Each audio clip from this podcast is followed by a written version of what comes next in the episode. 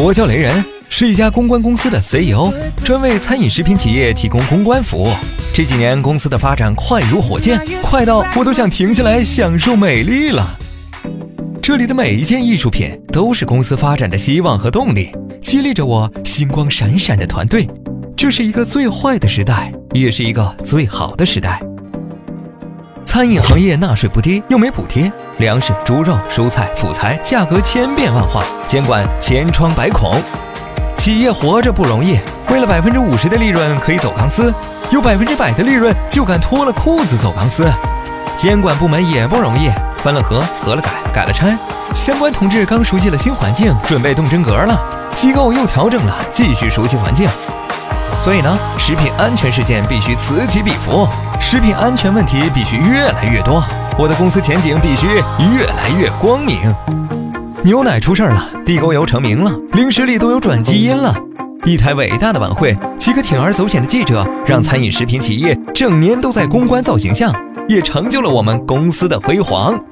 我们有转化危机的智慧，有背景深厚的内部人士，有无所不在的软文硬广发布渠道。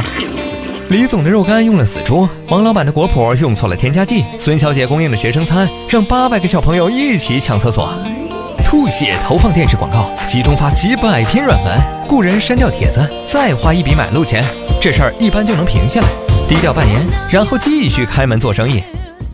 钱嘛，花了买安心，只要没人来找茬，就能笑迎天下客。当当劳和开封菜。我们一直想把他们发展成客户，那是真正的金主。可这两个死心眼儿对我提出的媒体资源和高层关系完全无动于衷，自认为管理严格无懈可击。等出了事儿，除了道歉什么都不会。一会儿调料用不对，一会儿鸡肉有问题。这几个月因为牛肉出状况，干脆只能卖饮料。洋快餐还是水土不服啊！上个季度又是业绩百分之三百的增长。带着我最爱的女人去最高档的中餐厅庆祝，来干杯！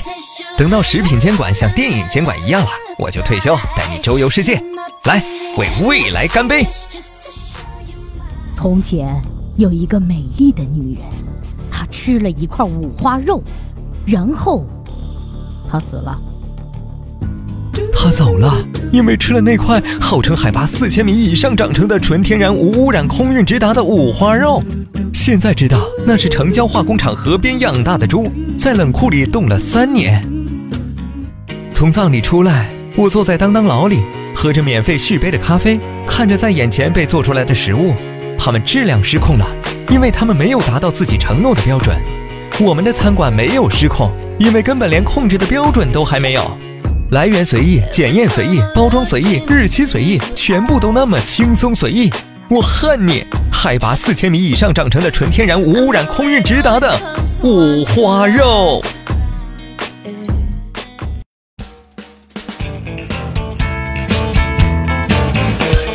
娃娃时代有梦想多，我咋梦也梦不到傻逼。便是老夫的我，我从小学会不多说。我本是一山中汉，刀耕火种孙继茂。改革的春风吹进山，吹得山如心痒呀。